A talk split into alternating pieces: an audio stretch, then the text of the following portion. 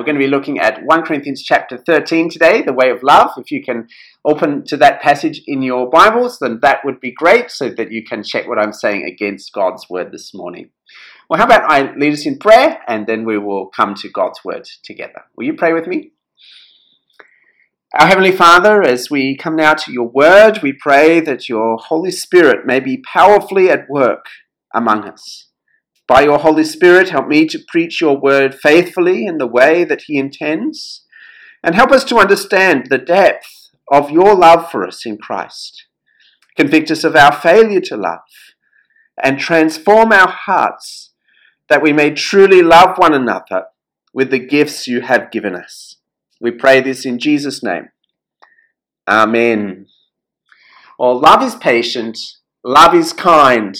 Love does not envy or boast. Love is not arrogant or rude. Love does not insist on its own way. Love bears all things. Love never ends. Uh, there's no uh, passage that is more popular to be read and preached at weddings than 1 Corinthians chapter 13. In fact, I preached on this passage just last year at a wedding. Uh, the passage is often chosen because uh, at weddings because of the description of love we find here. It, it seems so beautiful. It, it seems so inspiring. Uh, something beautiful to, to put into practice in our marriages. And rightly so, I guess, since uh, enduring, patient, humble, forgiving love is vital for any marriage to thrive.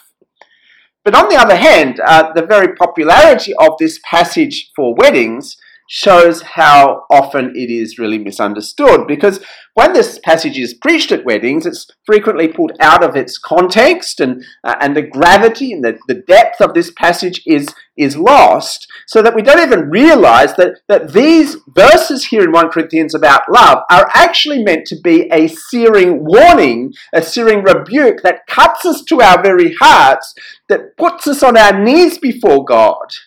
Uh, that's what it's meant to do, rather than uh, being some kind of uh, feel good love poem for a wedding. Now, perhaps if we really understand this passage properly in its context, it won't be quite so popular at weddings after all. So, although you've probably heard countless uh, sermons on this passage before, I want to ask you this morning have you really understood it? Have you understood it in its context? And more importantly, have you allowed this passage to do its work in your heart as it has done in mine? Well, what is the context of 1 Corinthians chapter 13? Well, in chapters 12 to 14, Paul has been dealing with the issue of what true spirituality looks like. Uh, the Corinthians seemed very spiritual with their eloquent sermons and their powerful speech and uh, their gifts of the Spirit. You know, they could prophesy, they could speak in tongues, and all the rest. They loved the status, they loved the recognition, they loved the awe. And in this uh, this letter, Paul talks more about the gifts of the Spirit than uh, almost any other issue in any other letter. But actually, Paul has repeatedly rebuked the Corinthians for being unspiritual. Look back at chapter 3 and verse 1. Uh, but I, brothers, could not address you as spiritual people, but as people of the flesh, infants in Christ. See, the Corinthian church was a divided church. They were proud, they were arrogant, and they were lacking in love. And this was especially the case when it came to their unhealthy obsession with speaking in tongues.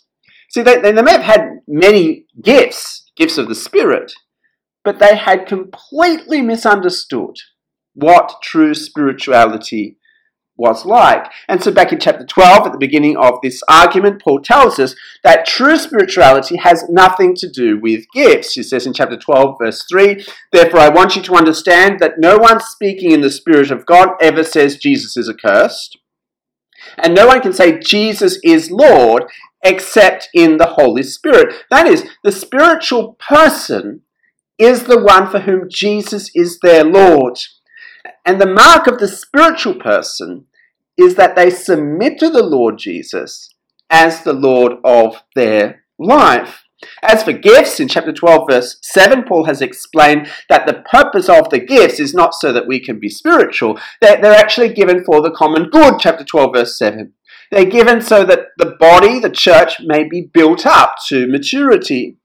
And so, so thirdly, we've seen we've all been given different gifts for the good of the body. It's not just some people have gifts, but others miss out. No, we all have gifts, and these gifts are not given to us as simply as individuals. They're given for the sake of the body. I'm given gifts for your sake. You're given gifts for each other's sake, and so on. Uh, we're not all given the same gifts. We're all given different gifts. And the idea is that we will be interdependent, that we will sh- learn to show loving care one for another. And you may remember how Paul ends in chapter 12, in verse 31. He says, But earnestly desire the higher gifts, and I will show you still a more excellent way. Uh, Paul says there is something more excellent than gifts. And in chapter 13, he now turns to that most excellent way. It is the way of love. And so we need to notice at this point the rather peculiar structure of these chapters. Chapter 12, we have a chapter about gifts. Chapter 14, we have another chapter about gifts, especially prophecy and tongues. And sandwiched in the middle, we have chapter 13, a chapter on love.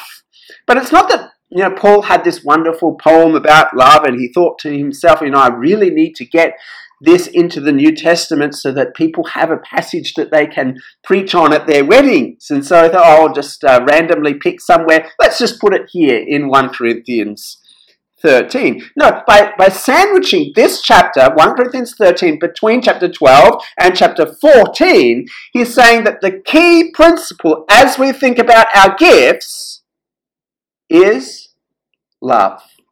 This is the point. Love is more valuable than any gift. Love is more valuable than any gift. In fact, without love, our gifts are useless. Love is the more excellent way. And so let's uh, begin the first point this morning the necessity of love. The necessity of love.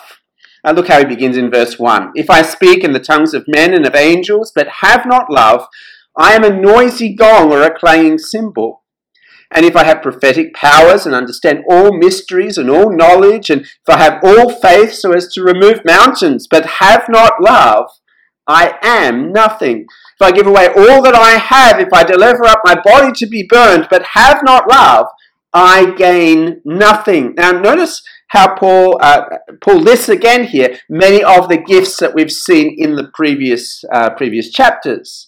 But Paul's not trying to define what the gifts are here. You know, now Paul is not saying here that speaking in tongues is some kind of angelic language. He's not defining the gift of faith as moving mountains, and he's not suggesting that Christians can all do uh, amazing miracles. He's simply thinking of the most extreme examples that he can think of. He's saying, look, even if there was some kind of angelic tongue and then you could speak it, it would be totally useless without love. It doesn't mean that there is some angelic tongue or, or, or, that's what speaking in tongues is, or we should be trying to use this, this so called angelic tongue. Just as he's not suggesting that we should give away all that we have or deliver up our bodies to be burned into the flames and so on. His point is simply this all of our efforts, all of our gifts, they are completely useless without love. Without love, we are nothing. We are useless.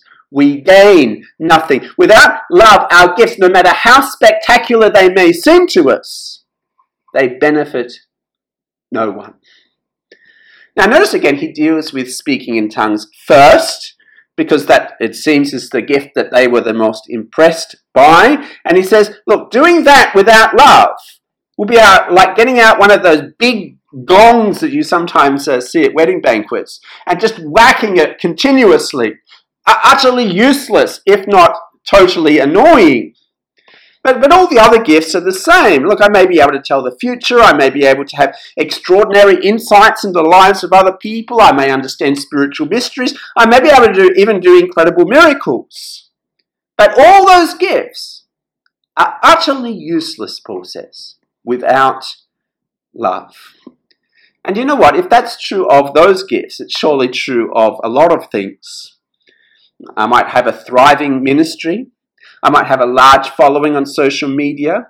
Or everyone may think that I'm very wonderful and important. But if I don't have love, I'm nothing. I have nothing of value. There's no, there's no point to it all. It's useless. You see, love determines the goodness of any action. I can do any good thing, missionary work, giving to the church, serving in a ministry, and so on. But if it's motivated by pride or selfishness, or spite, or resentment, or anger, or anything else other than love, well, then my so called good work is not good at all.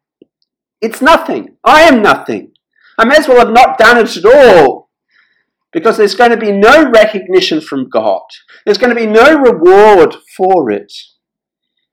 Now, can you imagine what a sharp rebuke this must have been for the Corinthian church? Paul is saying, look, for all their boasting about their greatness, they were totally off track because for all the things that they did have, they were missing the thing that mattered the most. They were missing love. What matters is not what I can do, not how much I can impress other people, but who am I as a person? Without love, we count for nothing, we gain nothing, we achieve nothing. The necessity of love. Well, having explained the necessity of love in verses 4 to 7, Paul then turns to the nature of love, the nature of love. And whilst the description of love here uh, can be applied more generally, uh, say to a wedding, uh, what he has in mind is particularly loving other people with our gifts. And what I want you to notice all the way through verses 4 to 7 is that love is shown in actions. It's not just, love is not just a feeling, it's not just an attitude that I have to other people. Love is not just something that you say, I love you. No, love is something that you do. Verse 4 says, Love is patient and kind. See, just because I have a gift doesn't mean I should use it now. I'm patient. I use it when it's helpful, out of kindness towards others. Love does not envy or boast. It is not arrogant or rude. I don't get proud because I have a particular gift or jealous because someone else has a so called better gift. Verse 5 it does not insist on its own way, it's not irritable or resentful. See, what should matter for me is what is best for you. See, love is self sacrificial, love is other person centered.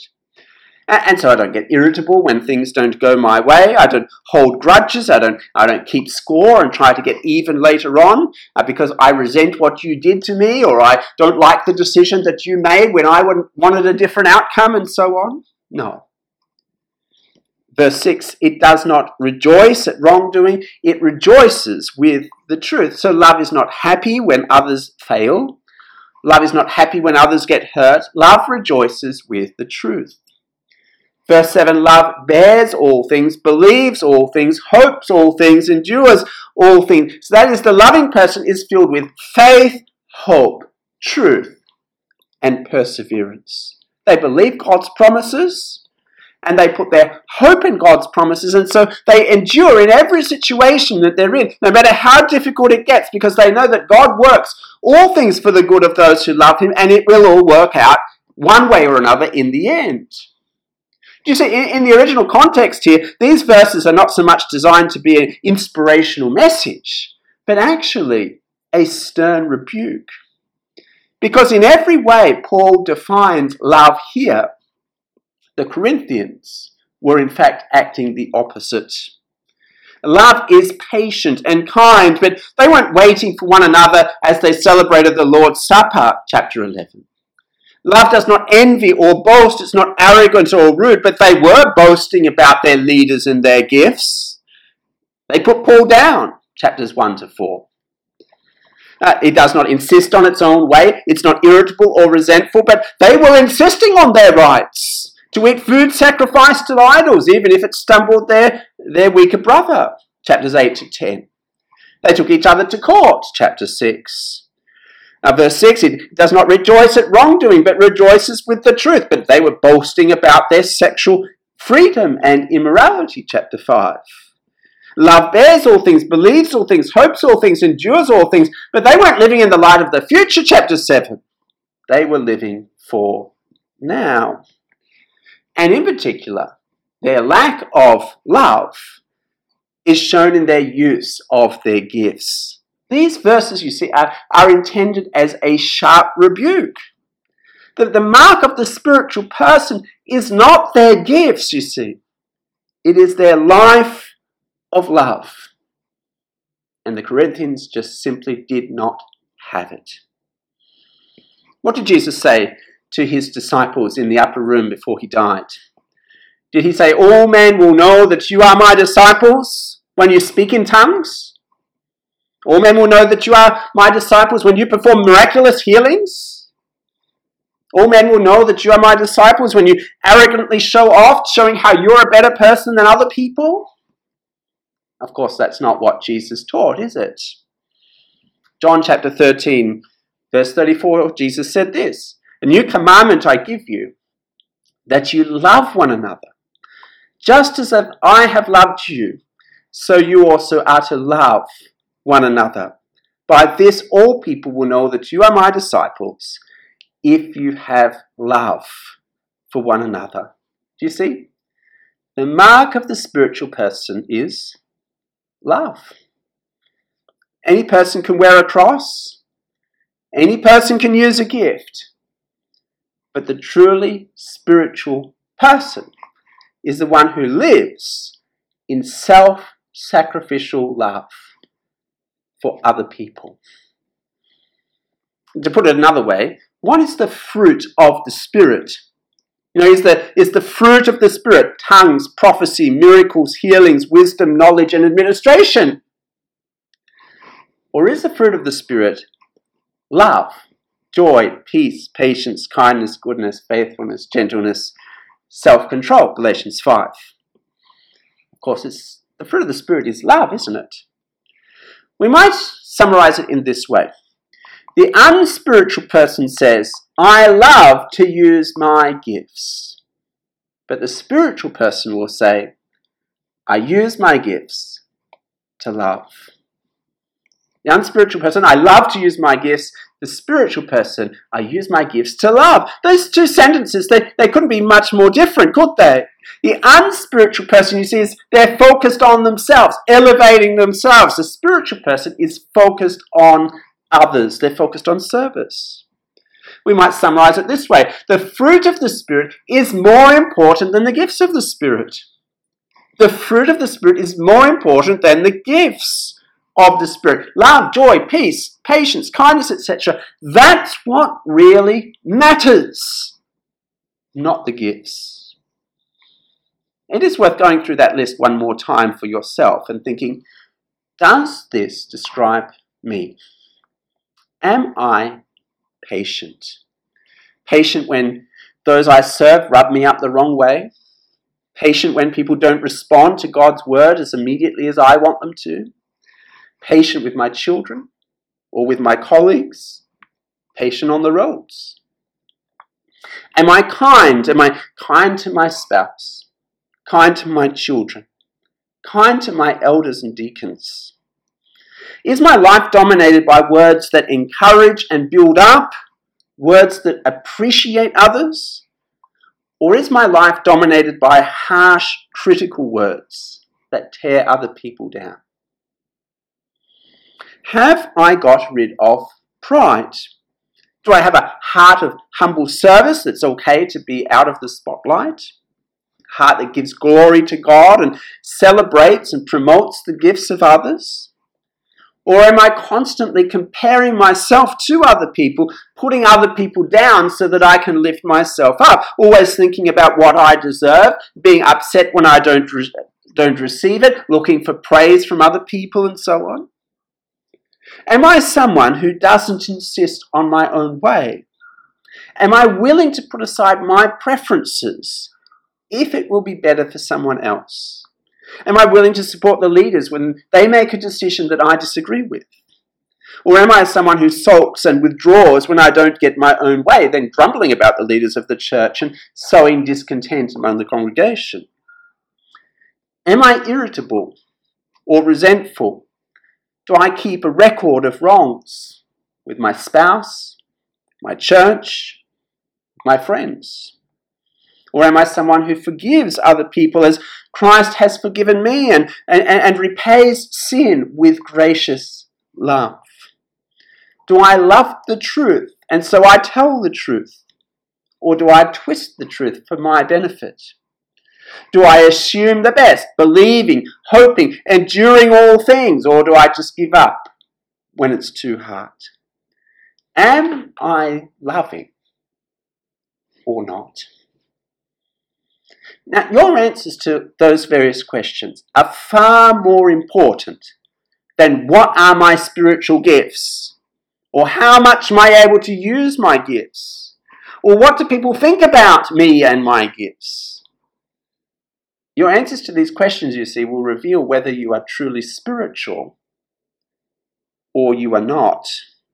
Because the Spirit's work will be supremely seen in changing my heart from within so that I love other people.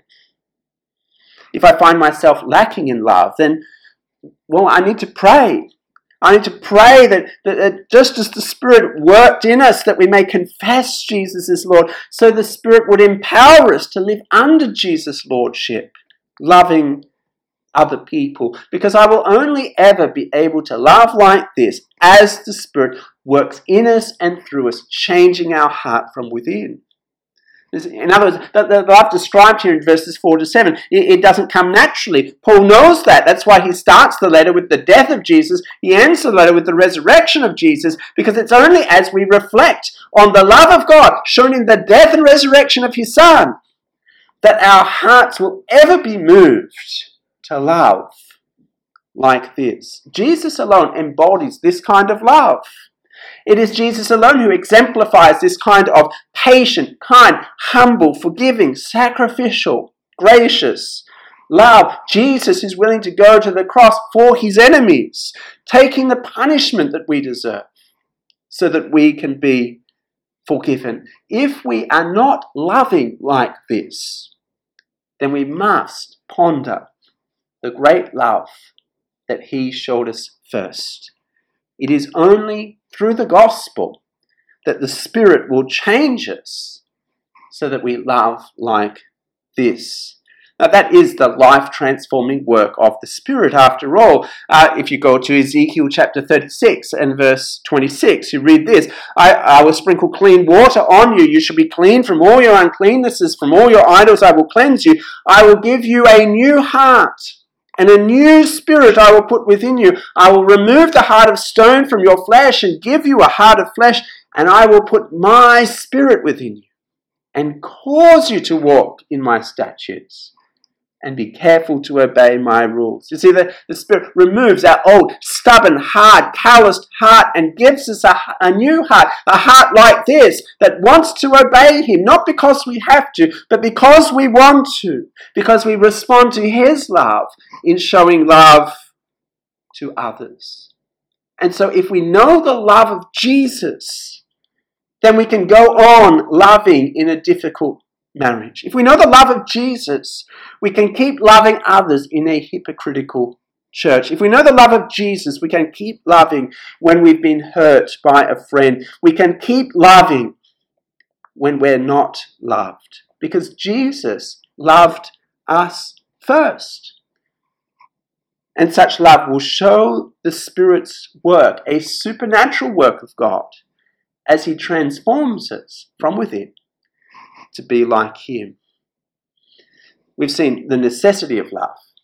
We've seen the nature of love. And finally, we see the never ending supremacy of love. The never ending supremacy of love. In verses 8 to 13, Paul explains that love is better than gifts because only love lasts. Gifts are just for now, part of this passing world, but love is something that will last forever. Look at verse 8. It says, Love never ends. As for prophecies, they will pass away. As for tongues, they will cease. As for knowledge, it will pass away, for we know in part and we prophesy in part, but when the perfect comes, the partial will pass away. Paul is saying here, you need to recognize the future of gifts. See, how much you value something now depends on how valuable it will be later, isn't it? I mean, imagine that five years ago you poured all your money into investing in CDs and DVDs. You know, you, you want to open the grandest CD and DVD shop in Malaysia. And even have a, a you know a store where uh, people could uh, loan you could loan these CDs to them for a price and so on. I mean, you would be an absolute idiot, a fool, really, isn't it? If you knew that Spotify was coming, that Apple Music was coming, and so on, then uh, if you knew that one day no one would even know what a CD is or use a DVD, you would not be so foolish to think that CDs and DVDs were the most valuable thing in the world. See, we need to live in light of the end, in light of the return of Jesus. That return of Jesus shows us ultimately what is of value and what isn't. And, Paul's made this point many times in this letter already. Uh, when he was talking about singleness and marriage back in chapter 7, he, he said this This is what I mean, brothers. The appointed time has grown very short. From now on, let those who have wives live as though they had none, and those who mourn as though they were not mourning, and those who rejoice as though they were not rejoicing, and those who buy as though they had no goods, and those who deal with the world as though they had no dealings with it. For the present form of this world is passing away. He's saying, live in the light of eternity. Recognize this world's not lasting forever. And that's true not only of those things there in chapter 7, but it's true of our gifts too. See, the, the purpose of gifts, like prophecy and tongues and so on, is to edify the church. We saw that in chapter 12. They're, they're given for the common good, so that together we can be growing in maturity in Christ. But you see, once we reach heaven, once we're in the very presence of God, and, and, we, know, we, we know God perfectly, even as we're fully known, then we won't need these gifts anymore. Uh, the, the perfect will be there, will be in God's direct presence, will be transformed into his likeness. We, we won't need these things anymore. That's what he says in verse 12. Now we see in a mirror dimly, but then face to face. Now I know in part, then I shall know fully, even as I have been fully known. In other words, when Jesus comes back, there'll be no more need for prophecy and tongues. They'll pass away. They'll be like CDs, DVDs, because the perfection will have come. And so Paul says, stop acting like children and grow up. Uh, verse 11 When I was a child, I spoke like a child, I thought like a child, I reasoned like a child. When I became a man, I gave up childish ways. You see, as, as people get older, they're, they're meant to grow in maturity, aren't they? Children often just act on their impulses. They're inherently selfish and impatient. They're nearly always self focused instead of other person centered.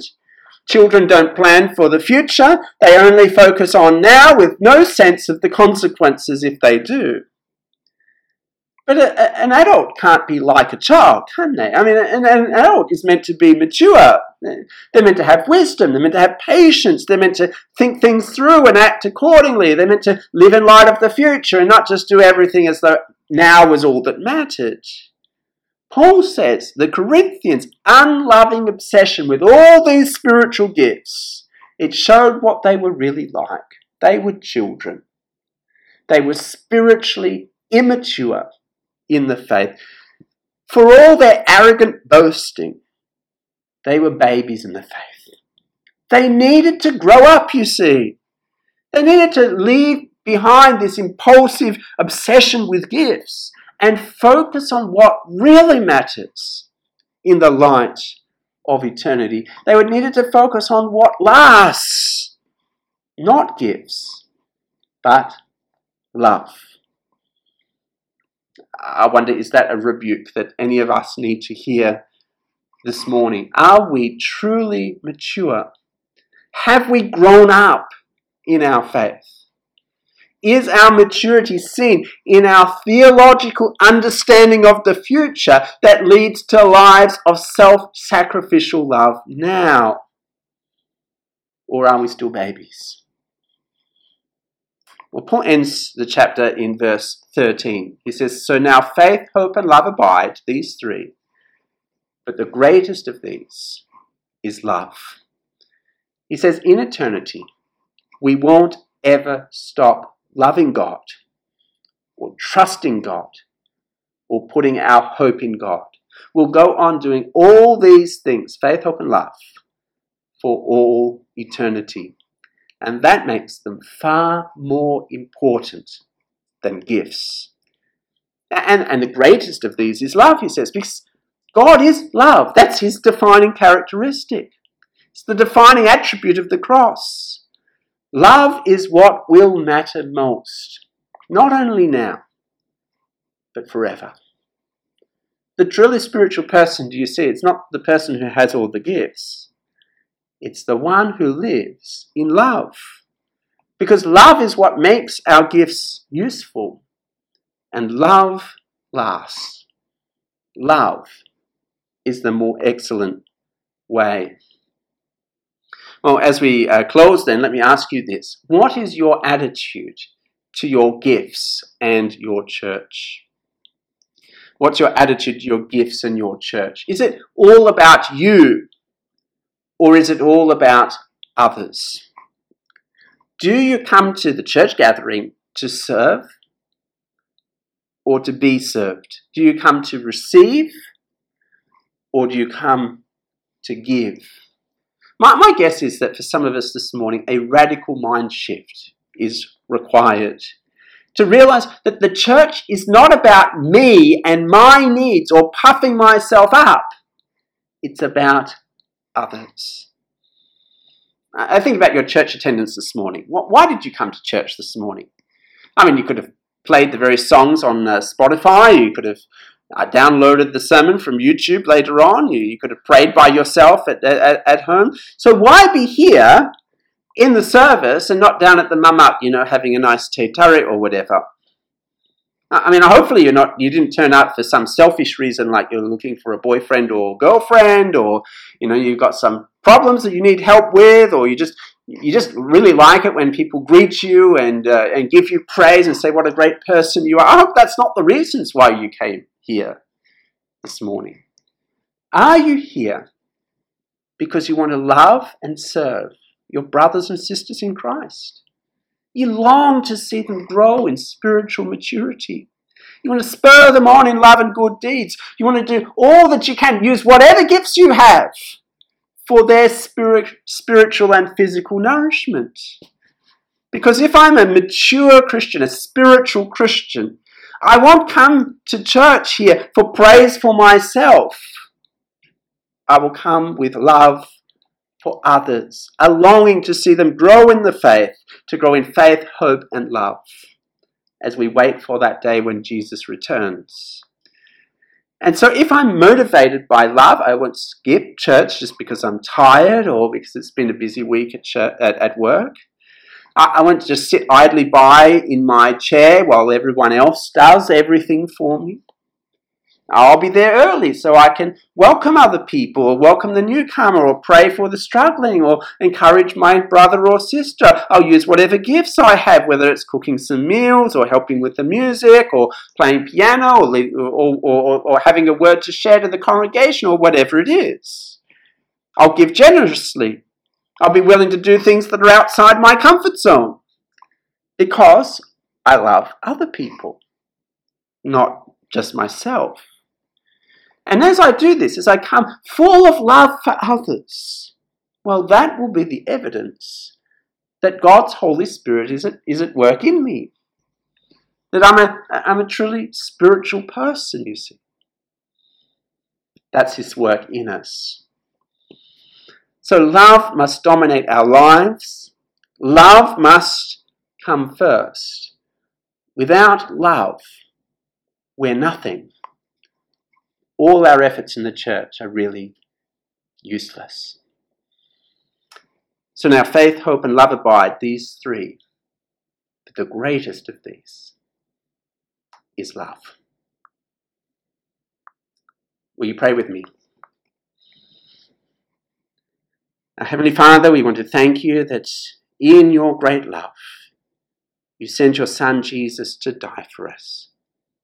Thank you that we can now belong to his body, the church, and have this wonderful hope of eternal life, this hope of seeing you face to face in all your glory.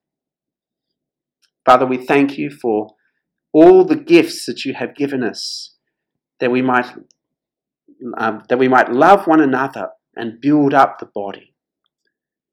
But Lord, now we stand before your word convicted of our sin, convicted of our failure to love others so many times.